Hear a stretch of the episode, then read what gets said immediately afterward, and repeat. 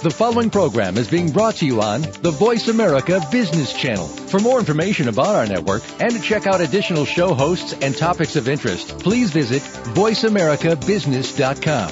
The Voice America Talk Radio Network is the worldwide leader in live Internet talk radio. Visit voice america dot com. The views and ideas expressed on the following program are strictly those of the hosts or guests and do not necessarily reflect the views and ideas held by the Voice America Talk Radio Network, its staff, and management.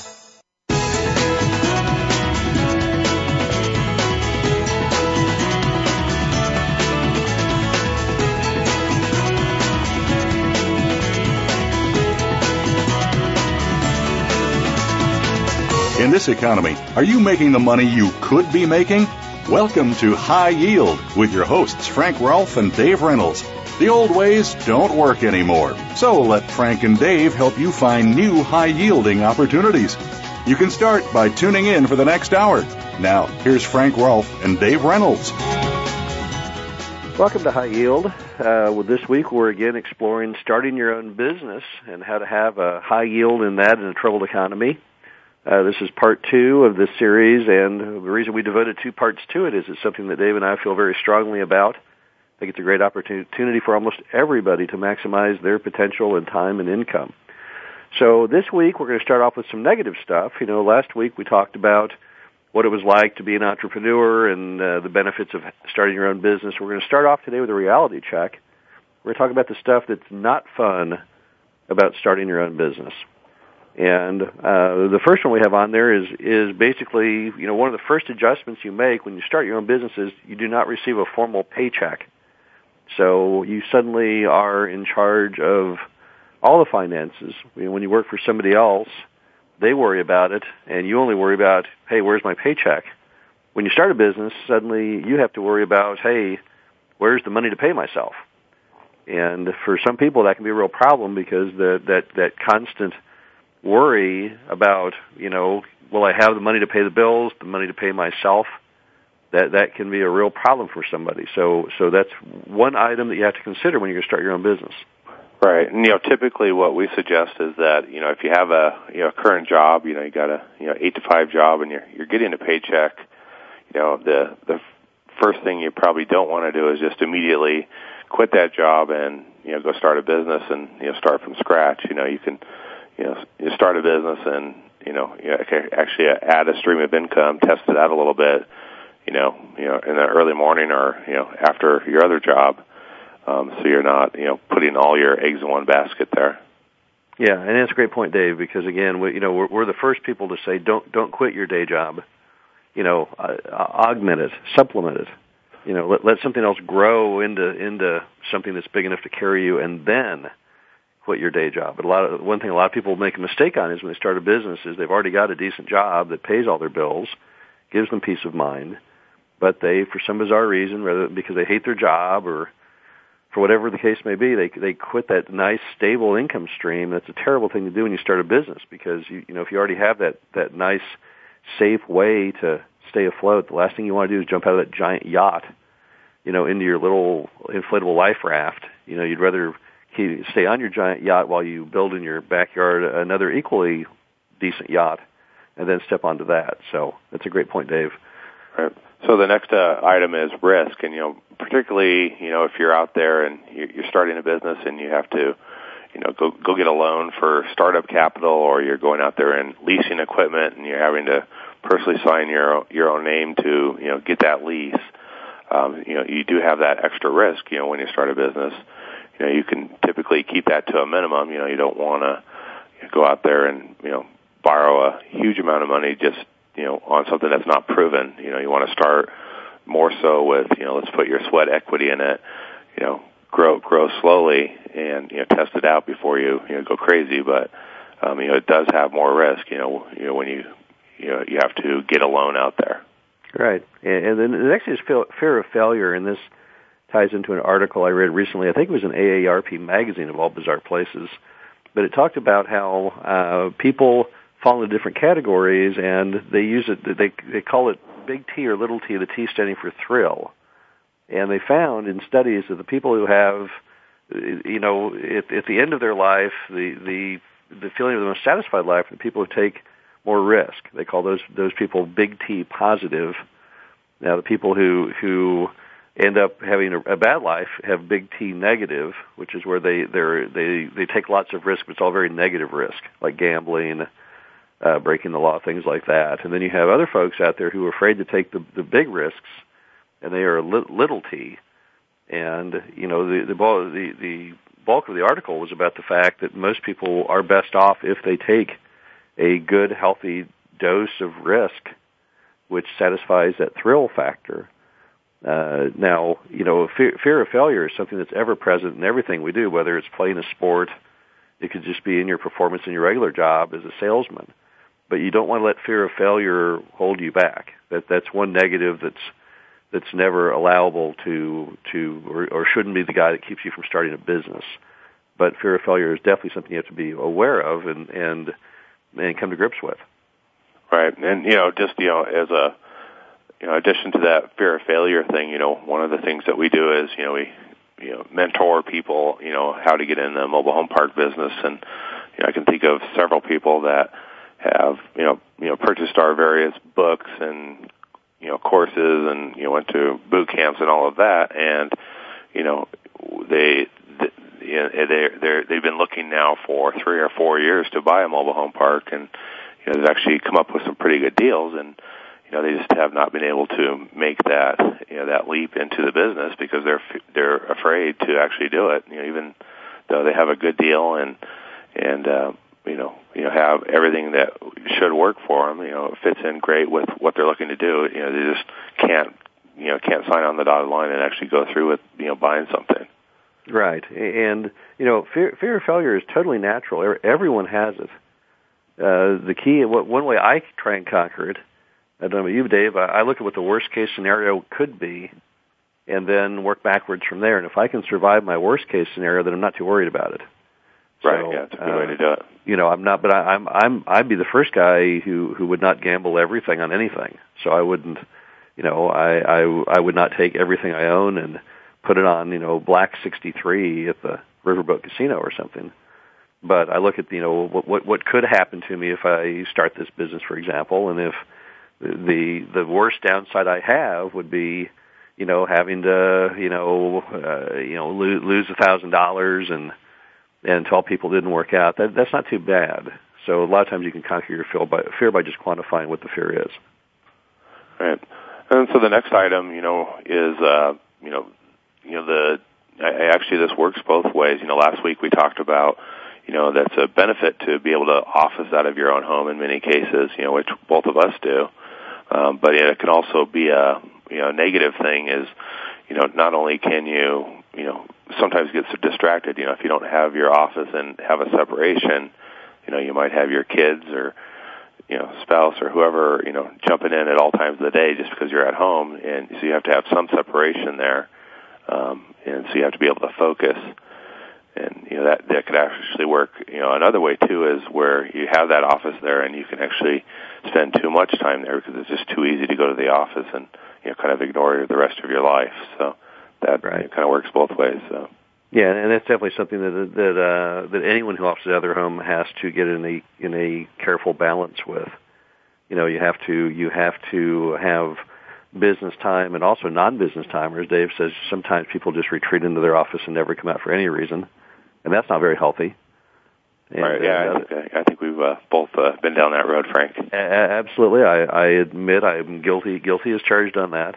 Right. Uh, and then other times people don't give it enough seriousness, so when they go in their office, they just screw around and don't, don't see that as being a place of business, but more just a place of refuge to play video games or something, so...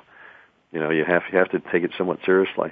Uh, ne- next up to bat would be the lack of personal interaction, because you know one one big adjustment when you start a business is you don't have any employees normally, so you're completely on your own, and that's uh, that can be a little different for many people because they're used to having people around and hey, how's it going? And hey, let's go to lunch. And suddenly, let's go to lunch is just you by yourself, and if you say hey, how's it going? You're you're basically just talking to yourself. So, uh, you know, that, that can be an adjustment. It's one that, you know, I think a lot of people have maybe more of that loner genetics. I do, so I, I don't mind being by myself at all. Uh, but if you're a people person and you can't get your people person time in through sales or, or talking to people on the phone or talking to your customers, then that also could also be a problem. Right. Um, the next item is, you know, actually getting the capital to start your business. And, you know, with, with this item, you know, you know, first of all, you know, we, we don't recommend you go out there and, you know, you know, want to start a, you know, you know, some consulting business or something and go borrow, you know, one hundred thousand dollars to, you know, deck your office out so, you know, it has every latest gadget and everything. So, you know, mo- most businesses can be start, you know, started with, you know, very little money, you know, unless you're buying a franchise or something like that, which, you know, could be good. But, you know, the, the ability to get your capital, you know, that is a, you know, is something that you have to really, you know, really have a plan for. You know, I know my first business that, you know, I started where I needed a lot of capital, I actually used credit cards to start it. And it's not something that I would actually recommend somebody else doing, but, you know, it was one way that, you know, I was able to start a business. But, you know, there's, you know, a lot of different sources out there, um, you know, depending on what type of business and, you know, you're going to start. You know, you can go from, you know, credit cards to local bank loans, S B A loans, you know, you know, venture capital, you know, private money, family members. You know, there's all kinds of places you can, you know, get, you know, a little bit of starting capital. And, Um, you know, the idea is just not to go crazy out at the beginning. Right, exactly. Yeah. In fact, uh, Dave, I don't know about you, but I, I can often tell when someone's business will fail because they'll tell you in great detail their first steps are out to look at office space, mm-hmm. copy machines, things like that. Those, those should be the last things when you're starting a business you should worry about. But they're they're so into the show of having their own business more than the reality of trying to make the thing work. Um, the ne- next up to bat is is not having a whole lot of free time. Again, th- this can be a plus for many people. It's a plus for me because I, I get bored really easily. But if you are in a nine to five job and you absolutely savor the flavor of getting off at five and not having to worry in the world and having all day Saturday and Sunday off and maybe some, some vacation time in addition, you know, starting a business m- may not work for you if that's if if that's your goal is to simply live for the weekend, and there's nothing wrong with that. I mean, but you just need to identify that up front because, you know, starting a business is a lot more time intensive than working for someone. Now, that's not if you're starting a hobby business. In other words, if, you're, if you've got a, a day job and you're trying to start a, you know, a, a night job, uh, you know, but again, it, it all takes time. And so even under that scenario, you will have less free time. So I guess the question is, you know, are you willing to sacrifice your free time for more income and maybe more personal gratification? I mean, I am. So, uh, and, and most of the folks I know, I think Dave is in the same boat. Uh, we're, we're, we don't really savor the flavor of free time that much. Now, that's not to say you don't need some, because you definitely do. Uh, but, you know, when you start a business, there's no question that by starting the business, you are giving up some of your time. Okay, well, we need to go to our first break here, so we'll uh, you know, be back here shortly to you know finish this list off and you know, jump over to the next one, and you know, you know, stay tuned. All right, sounds great.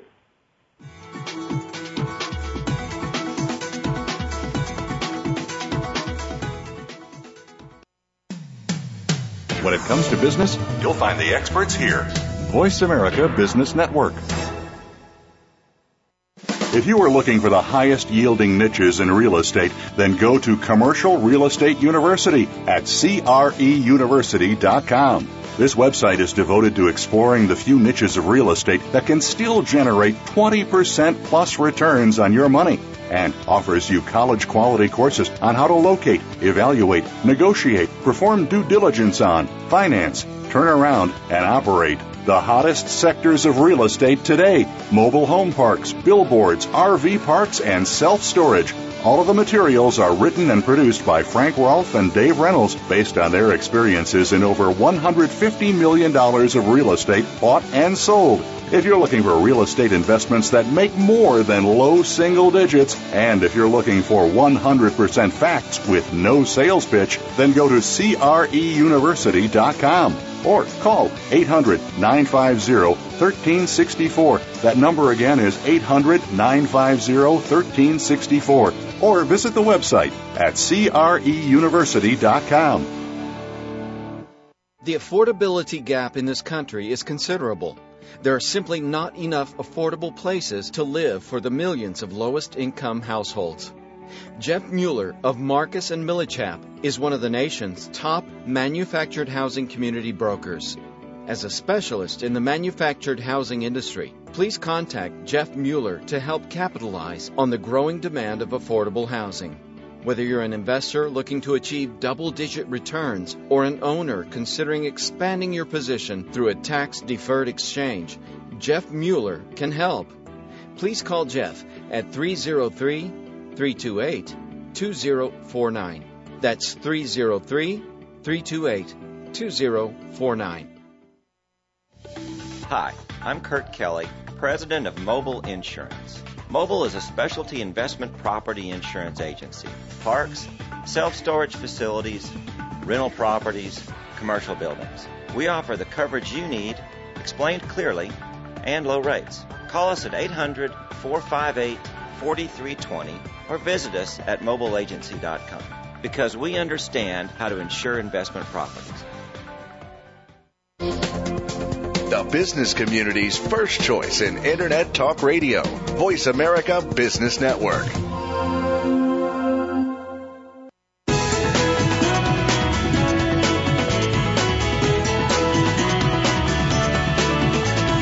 You're listening to High Yield with Frank Rolfe and Dave Reynolds.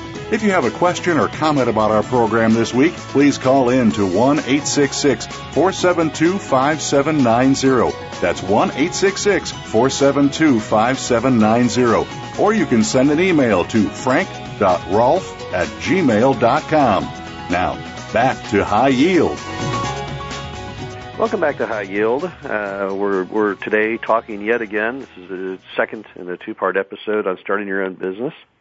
We're talking initially about some negatives. Last week it was all positives. Today we want to just give you some things to think about that might be negative to make sure you make the right decision if you do start a business. And uh, the last point we have on that list is uh, is having to do some duties you hate, because uh, as a as a small business owner, as a startup business guy, you have to do uh, some things that you don't really like to do. You know, in your in a regular day job, you can avoid some issues. You know, if you are in a certain little niche, if you're an accountant, you don't have to do any sales.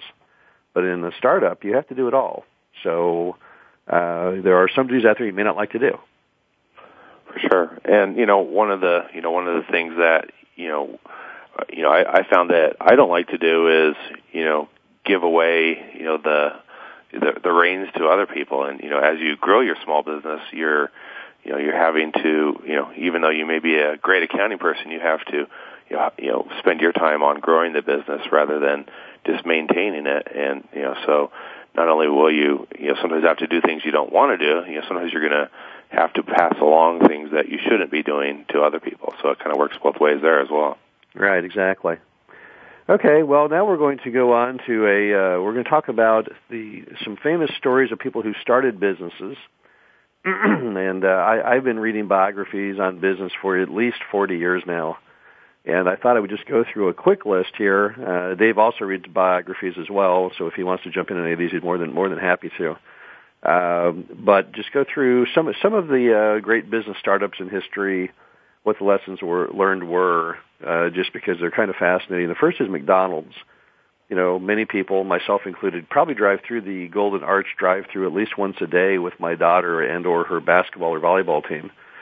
But, you know, the true story of McDonald's is it was uh, basically a guy who sold milkshake machines as a day job. He worked for somebody, and he had one customer buying more milkshake machines than any other, and it was two brothers called the McDonald's brothers in California.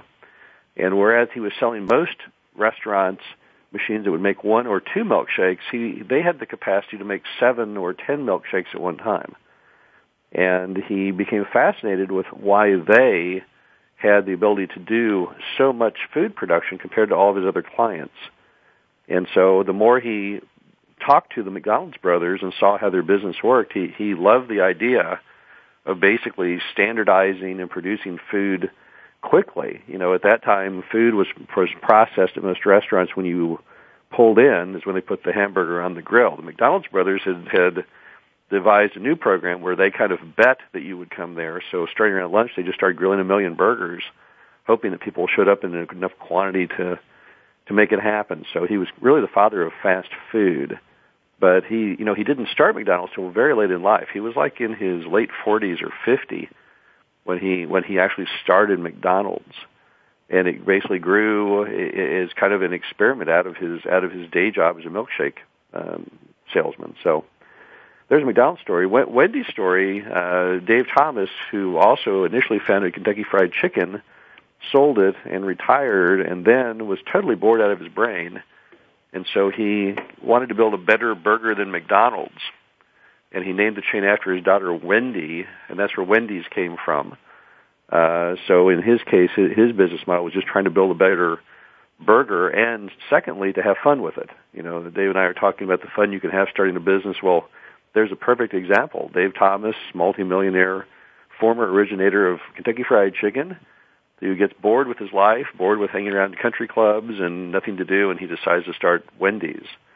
Uh, third is Walmart. I'm sure everyone knows the story of Sam Walton, so I think the, the most important or interesting tidbit from the Walmart story is the fact that he, to reduce his risk, started in small towns and tried to stay in small towns as long as he could. He only came into the city and took on the city com- competitors such as Kmart later on in his career, but initially he was all about small towns. And I think the lesson learned on that was he was trying to deliberately reduce his risk. And when we're talking about you wanted to stay risk-averse, that's what he was doing. And by being risk-averse, he built a very, very large base that later supported his inroads into the big cities. Whereas if he had started in the cities, by his own admission, he might not have succeeded, and there might not be a Walmart today. Uh, fourth, fourth interesting bio is, is Fred Smith over at Federal Express.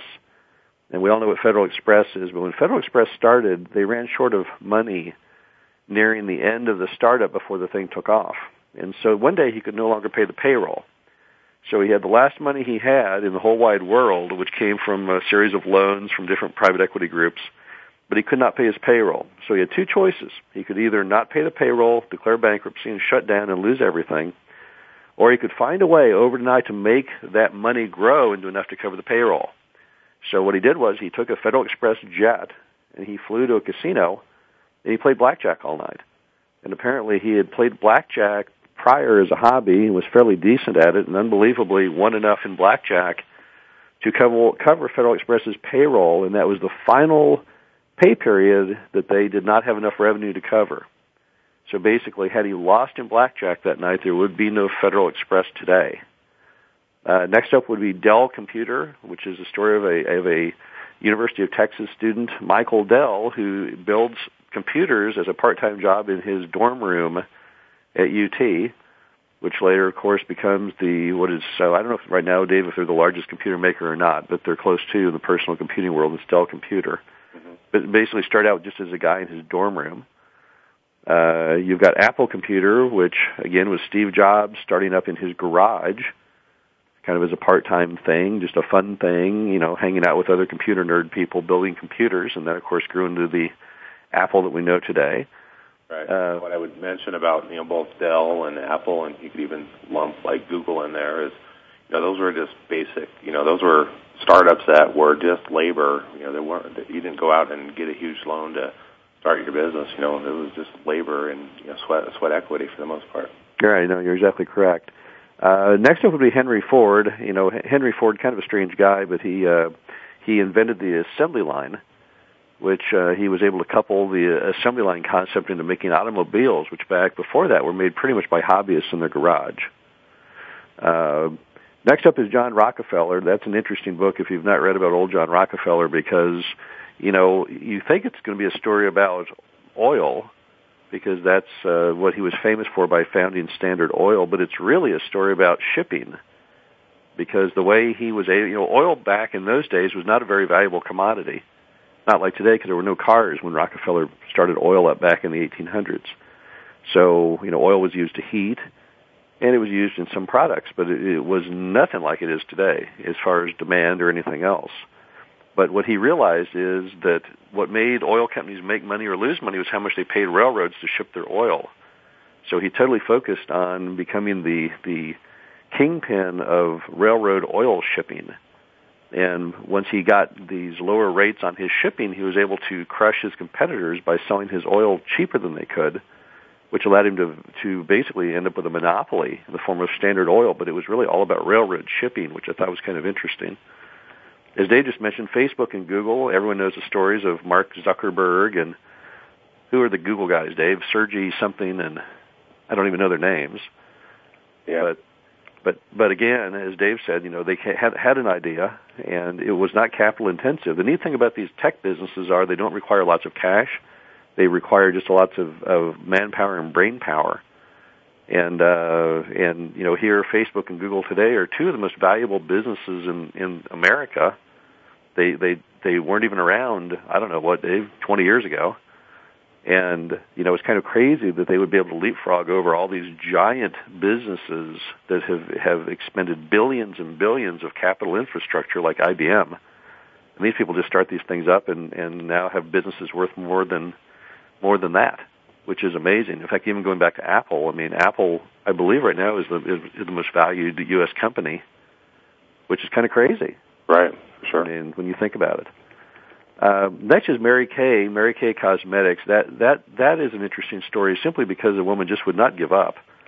You know, she, she, she is going nowhere. She is a single mom, I believe, uh, and trying to make a living, trying to figure out something, and start selling cosmetics to her friends and family, and ends up going door to door. And really, it's just a story of someone who's just persistent as all get out, and kind of found the the uh, you know the door to door selling business for cosmetics.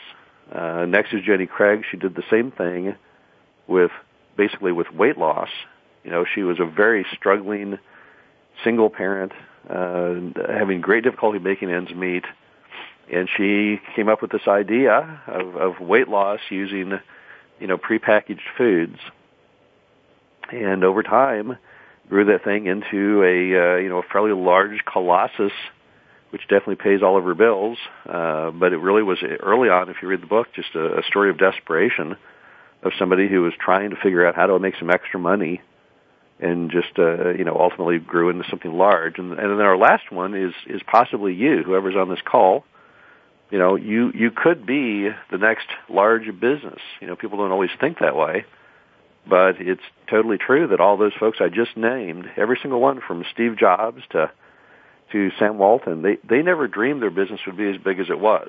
They, you know, they, they were all just initially startups, just like yours might be, writing on a sheet of paper what your ideas are. And, you know, they were just luckier than most. Their, their startup just blossomed. Maybe their timing was great, you know. But nevertheless, you know, the, the next big one could be you. There's no reason why why it could not be you. Uh, that's just the way it works. So, uh, okay, well, we're gonna we're gonna go into our next break here. When we get back, we're gonna start talking about more concretely some of the points you need to consider when starting a business. So we'll be right back in a minute.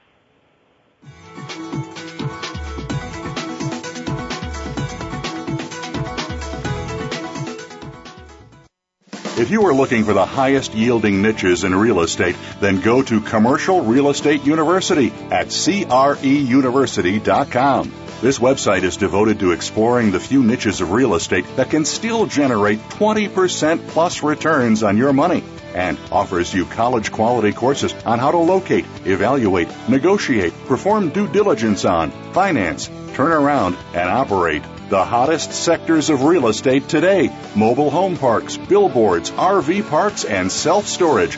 All of the materials are written and produced by Frank Rolfe and Dave Reynolds based on their experiences in over one hundred fifty million dollars of real estate bought and sold. If you're looking for real estate investments that make more than low single digits, and if you're looking for one hundred percent facts with no sales pitch, then go to C R E University dot com. Or call eight hundred, nine five zero, one three six four. That number again is eight hundred, nine five zero, one three six four. Or visit the website at C R E University dot com. Hi, I'm Kurt Kelly, president of Mobile Insurance. Mobile is a specialty investment property insurance agency. Parks, self-storage facilities, rental properties, commercial buildings. We offer the coverage you need, explained clearly, and low rates. Call us at eight hundred, four five eight, four three two zero or visit us at mobile agency dot com. because we understand how to insure investment properties. The affordability gap in this country is considerable. There are simply not enough affordable places to live for the millions of lowest-income households. Jeff Mueller of Marcus and Millichap is one of the nation's top manufactured housing community brokers. As a specialist in the manufactured housing industry, please contact Jeff Mueller to help capitalize on the growing demand of affordable housing. Whether you're an investor looking to achieve double-digit returns or an owner considering expanding your position through a tax-deferred exchange, Jeff Mueller can help. Please call Jeff at three oh three, three two eight, two oh four nine. That's three oh three, three two eight, two oh four nine. When it comes to business, you'll find the experts here. Voice America Business Network.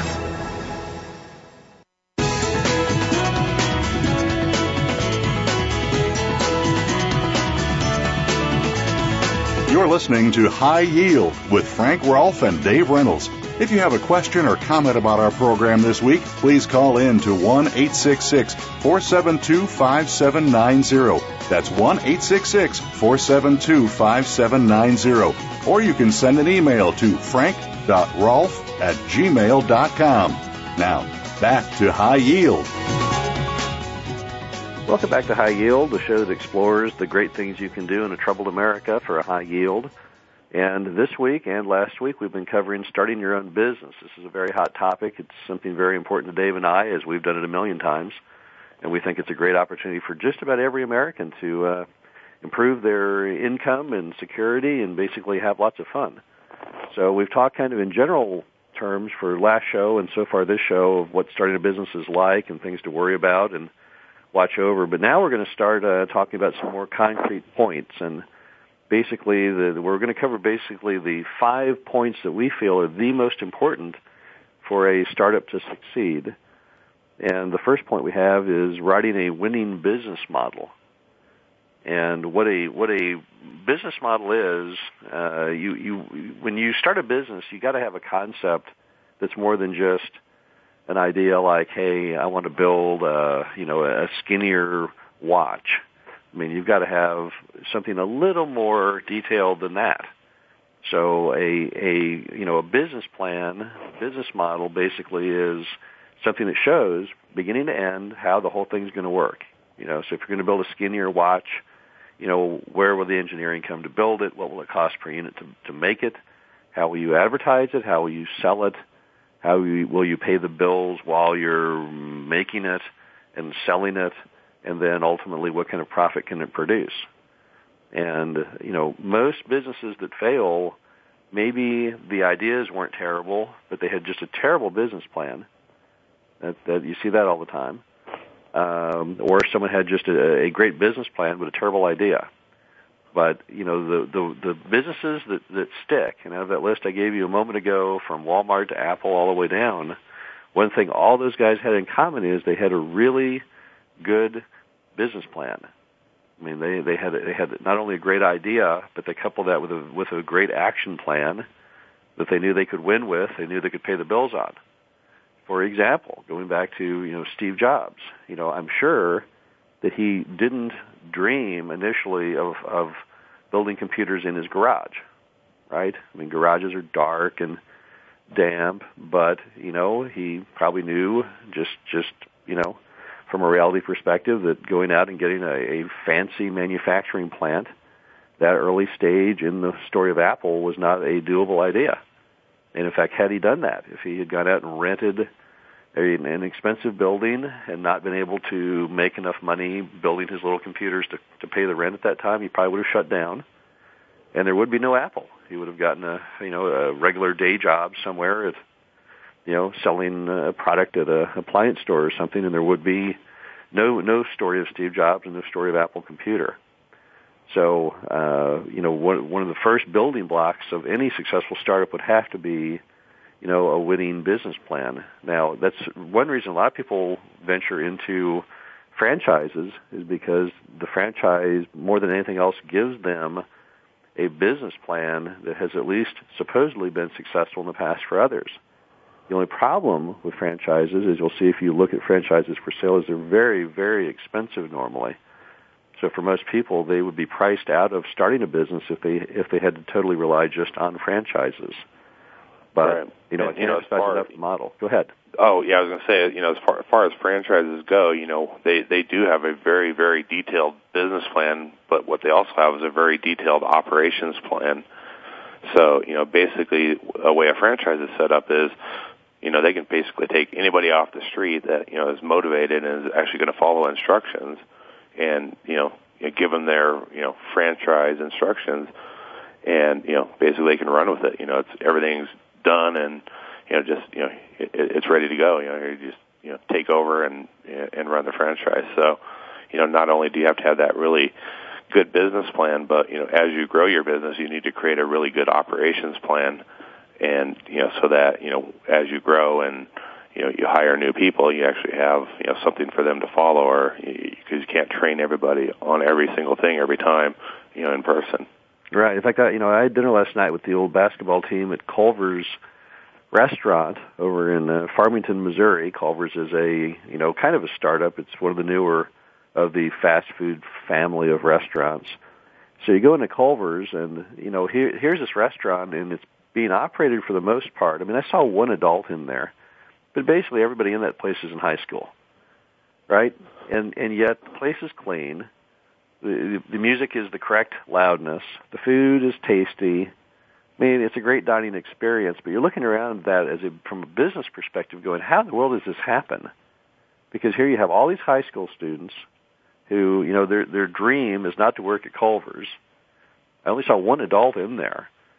So what they've done is they've obviously got really good systems. I mean, whoever's cooking the food, you know, whoever's making the old patty melt, they've got some kind of manual, some kind of timer that says cook it for, you know, thirty-three seconds on that side. Now add the onions. The people out there on the cash register, they've obviously automated the register with little buttons of every menu item, so they always get your thing correct. They've trained them to be cheery and happy, but you know, it's it's remarkable that you can take and build systems, and as Dave says, operating systems so successfully that you can take a bunch of high schoolers who are, you know, daydreaming about, you know, their date later that night or the football game and actually pull off a business like that.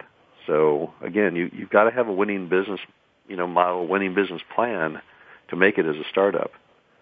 For sure. And, you know, one of the, one of the big things, um, you know, that, you know, when you're writing your plan, um, you know, you have to create a budget and, and, you know, all those different things, and you actually be real realistic and really spend some time creating that budget. Um, but, you know, but one of the, you know, most important parts of that budget is uh, you need to figure out what the cost is to acquire a customer. You know, if you're going to sell, you know, you know, like, you know, skinny watches, and, you know, maybe you're going to sell them for, you know, one hundred dollars a, a piece. You know, you have to make sure that, you know, not only does your manufacturing and sales and overhead and, you know, all those type of things cover that one hundred dollars, you know, and leave a profit. But, you know, for you to go out there and, and actually acquire those customers, you know, if it's going to cost you more, more, more to acquire the customer than you actually sell the product for, your business is basically doomed for failure. So, um, you know, one of my, my favorite T V shows, um, I actually watch it with my kids and they love it. And, you know, I love it. It's uh, called Shark Tank. And, you know, you can, You know, you know, you watch it for entertainment, but there's a lot of good lessons, and you can learn learn learn a lot from watching that show. Is, you know, one of the most important questions that, you know, the people that are, you know, looking to invest or lend money on that business are, are always going to ask is, uh, you know, what I think actually two things. You know, one is, you know, what is the cost to acquire a customer? Um, you know, what is the cost for, you know, the actual production of of whatever you're you're making or selling? And, you know, actually the third thing is, you know, how do you scale that business? You know, if, you know, what, what I've seen most of these uh, people that go on that, you know, that show, Shark Tank, is that if they, they can't scale their business, um, you know, let, let's just say somebody goes on there and wants to, you know, do private, you know, boat rides with, you know, in, you know, they have to, and they're the entertainment and they're selling people on that entertainment. You know, they can't really scale that because they can't be on, you know, ten different boats at once.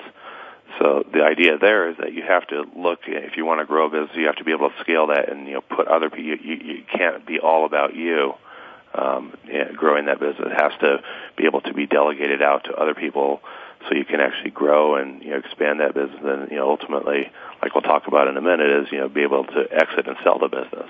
Right, exactly correct. Uh, our our next point is basically we're titled the sell, sell, sell. It means that for any startup, it's absolutely essential that you make sales, because without sales, you have no revenue. So if you have the greatest product in the world, but you can't sell it, then there's no point in even making the product. So in any startup, you know, one, one key item, one of these five key items you have to watch over are your sales, you know, at, at all times. You know, just with what Dave and I do, we, we all the time are wondering, you know, what are our sales? Are our sales up? Are our sales down? What can we do to improve our sales? You you cannot have a successful startup and not have a consistent curiosity and emphasis on sales, because without sales, you got no money, and without mo- any money, you're you're out of business. And uh, you know, if if if sales is not your forte on your startup, you know, you've got to either force yourself to to get better at it, which you can. There's lots of books on salesmanship you can read and videos and things like that. Or there's been many a successful business based on the fact of, uh, you know, even a partnership of two people, one person really heavily into sales. Because, you know, you just, there's never in history been a successful business that did not have sales as a big component. So you've, you've, you've got to sell, sell, sell is the second point in having a good business. Sure. And then, you know, the third point, you know, which we label as cut, cut, cut is, you know, basically you need to, you know, anywhere you can, you know, if, if, if you have these excess expenses, and this is really, you know, you know, when you're starting out the business is you've, you've got to, you've got to keep your expenses down. You know, there's, you know, we've all heard the, the term, you know, you've got to spend money to make money. Um, but you don't really have to spend unnecessary money to make money. You know, if you're, if you're, you know, just want to buy that fancy copier because, you know, it kicks out, you know, fifty pages more per minute, you know, it's probably, you know, not something that is absolutely necessary when you're starting out. Um, you know, but, you know, there's certain things you have to spend money on, but, you know, you know, one of our biggest strategies on some of the, you know, real estate investments we do is, you know, we basically go in and we look for, you know, lots of places where we can cut, you know, cut our expenses. And, you know, actually sometimes that's the whole, the whole, you know, process of how we turn around a property is just cutting expenses and, you know, reallocating, you know, you know, how, how the properties ran. Right. I mean, you have to be always thinking about, you know, what's the cheapest way I can do this, not what's the most expensive, right? So, you know, a lot of people, when they start a business, they get so into the ego portion of it, they lose focus on the on the fact you want to keep everything as cheap as you humanly can. And, you know, a startup that's failing often becomes what they call a turnaround. One of the top turnaround guys in the U S is named, I think he may be dead now, was named Al Dunlap, and they called him Chainsaw Al Dunlap. And why they called him Chainsaw was he was totally focused on cutting every cost that could humanly be cut. Be cut. So, you know, if, if the office was using uh, big pens at sixty-nine cents, he'd, he'd go out and buy forty-seven cent pens to offset that. All right, well, we're going to go to break, and we'll be back with some more points on starting your business here on High Yield.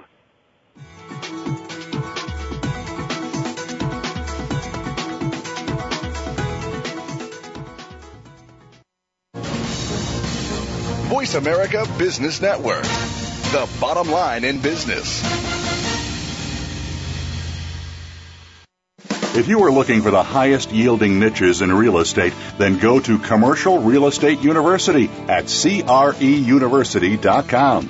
This website is devoted to exploring the few niches of real estate that can still generate twenty percent plus returns on your money, and offers you college quality courses on how to locate, evaluate, negotiate, perform due diligence on, finance, turn around, and operate the hottest sectors of real estate today: mobile home parks, billboards, R V parks, and self-storage. All of the materials are written and produced by Frank Rolfe and Dave Reynolds based on their experiences in over one hundred fifty million dollars of real estate bought and sold. If you're looking for real estate investments that make more than low single digits, and if you're looking for one hundred percent facts with no sales pitch, then go to C R E University dot com or call eight hundred, nine five zero, one three six four. That number again is eight hundred, nine five zero, one three six four. Or visit the website at C R E University dot com. The affordability gap in this country is considerable. There are simply not enough affordable places to live for the millions of lowest-income households. Jeff Mueller of Marcus and Millichap is one of the nation's top manufactured housing community brokers. As a specialist in the manufactured housing industry, please contact Jeff Mueller to help capitalize on the growing demand of affordable housing. Whether you're an investor looking to achieve double-digit returns or an owner considering expanding your position through a tax-deferred exchange, Jeff Mueller can help. Please call Jeff at three oh three, three two eight, two oh four nine. That's three oh three, three two eight, two oh four nine. Hi, I'm Kurt Kelly, president of Mobile Insurance. Mobile is a specialty investment property insurance agency.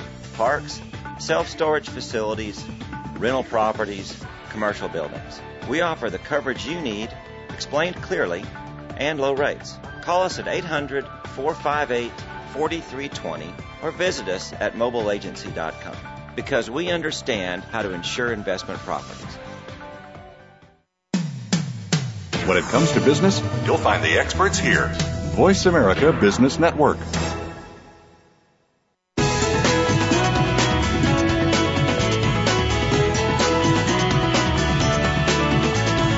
You're listening to High Yield with Frank Rolfe and Dave Reynolds.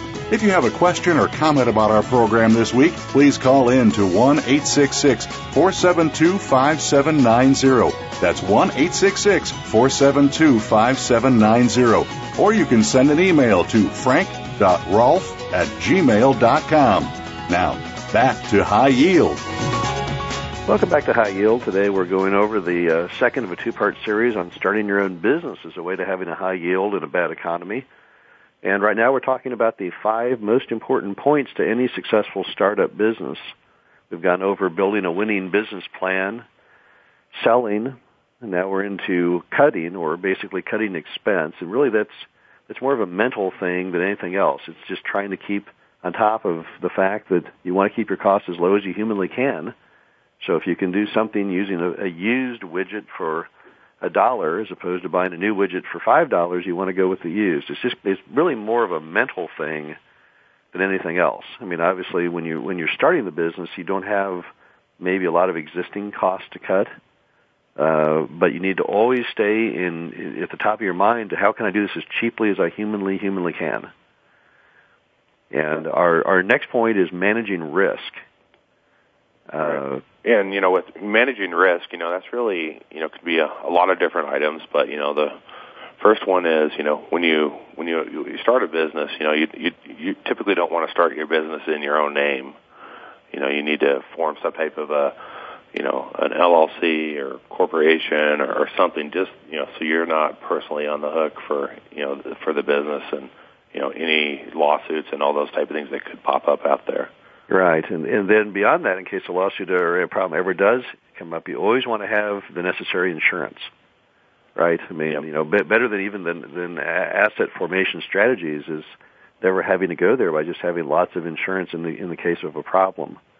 So any, any successful startup should be coupled with probably with a, a visit to uh, to a successful insurance agent to figure out, you know, what kind of insurance the business would need and in what quantity, and then perhaps bidding that around, going back to your, your cut, cut, cut side of your personality, making sure you pay as little as you can for that insurance. But, you know, insurance is a is an, is a big item. And a third item would be just seeing in advance what the problems might be.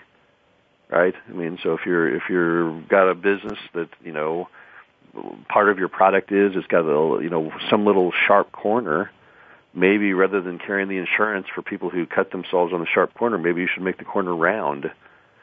Uh, so a lot of times, uh, a good startup is always trying to think, you know, what, what, what could go wrong here? How can I minimize that?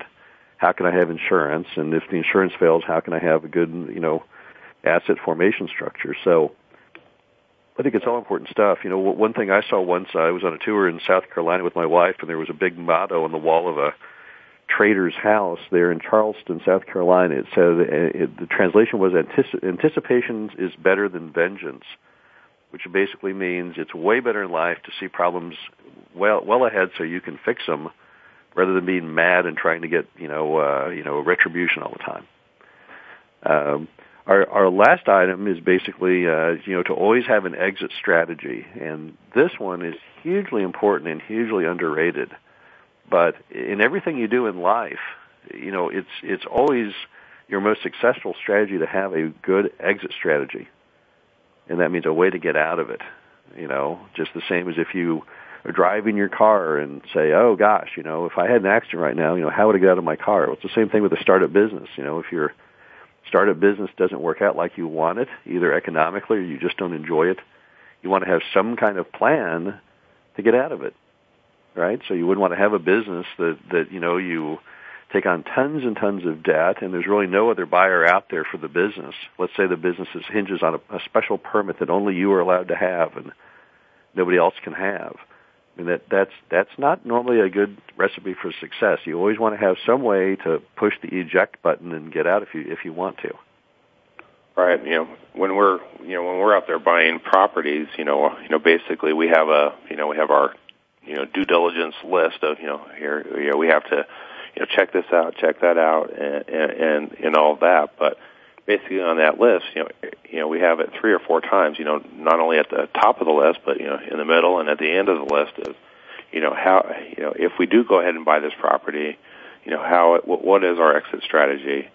Um, you know, if we're you know, if we're looking at a property that's say in a rural area, and you know, we know that most buyers out there don't like rural areas, then you know, our exit strategy is, you know, only looking at buyers that like, uh, you know, rural areas or that, that will go to those rural areas. Or if we're buying a property that has private utilities, you know, you know, not every buyer wants private utilities, so that, you know, cuts down our people we can sell that, you know, that property to later on.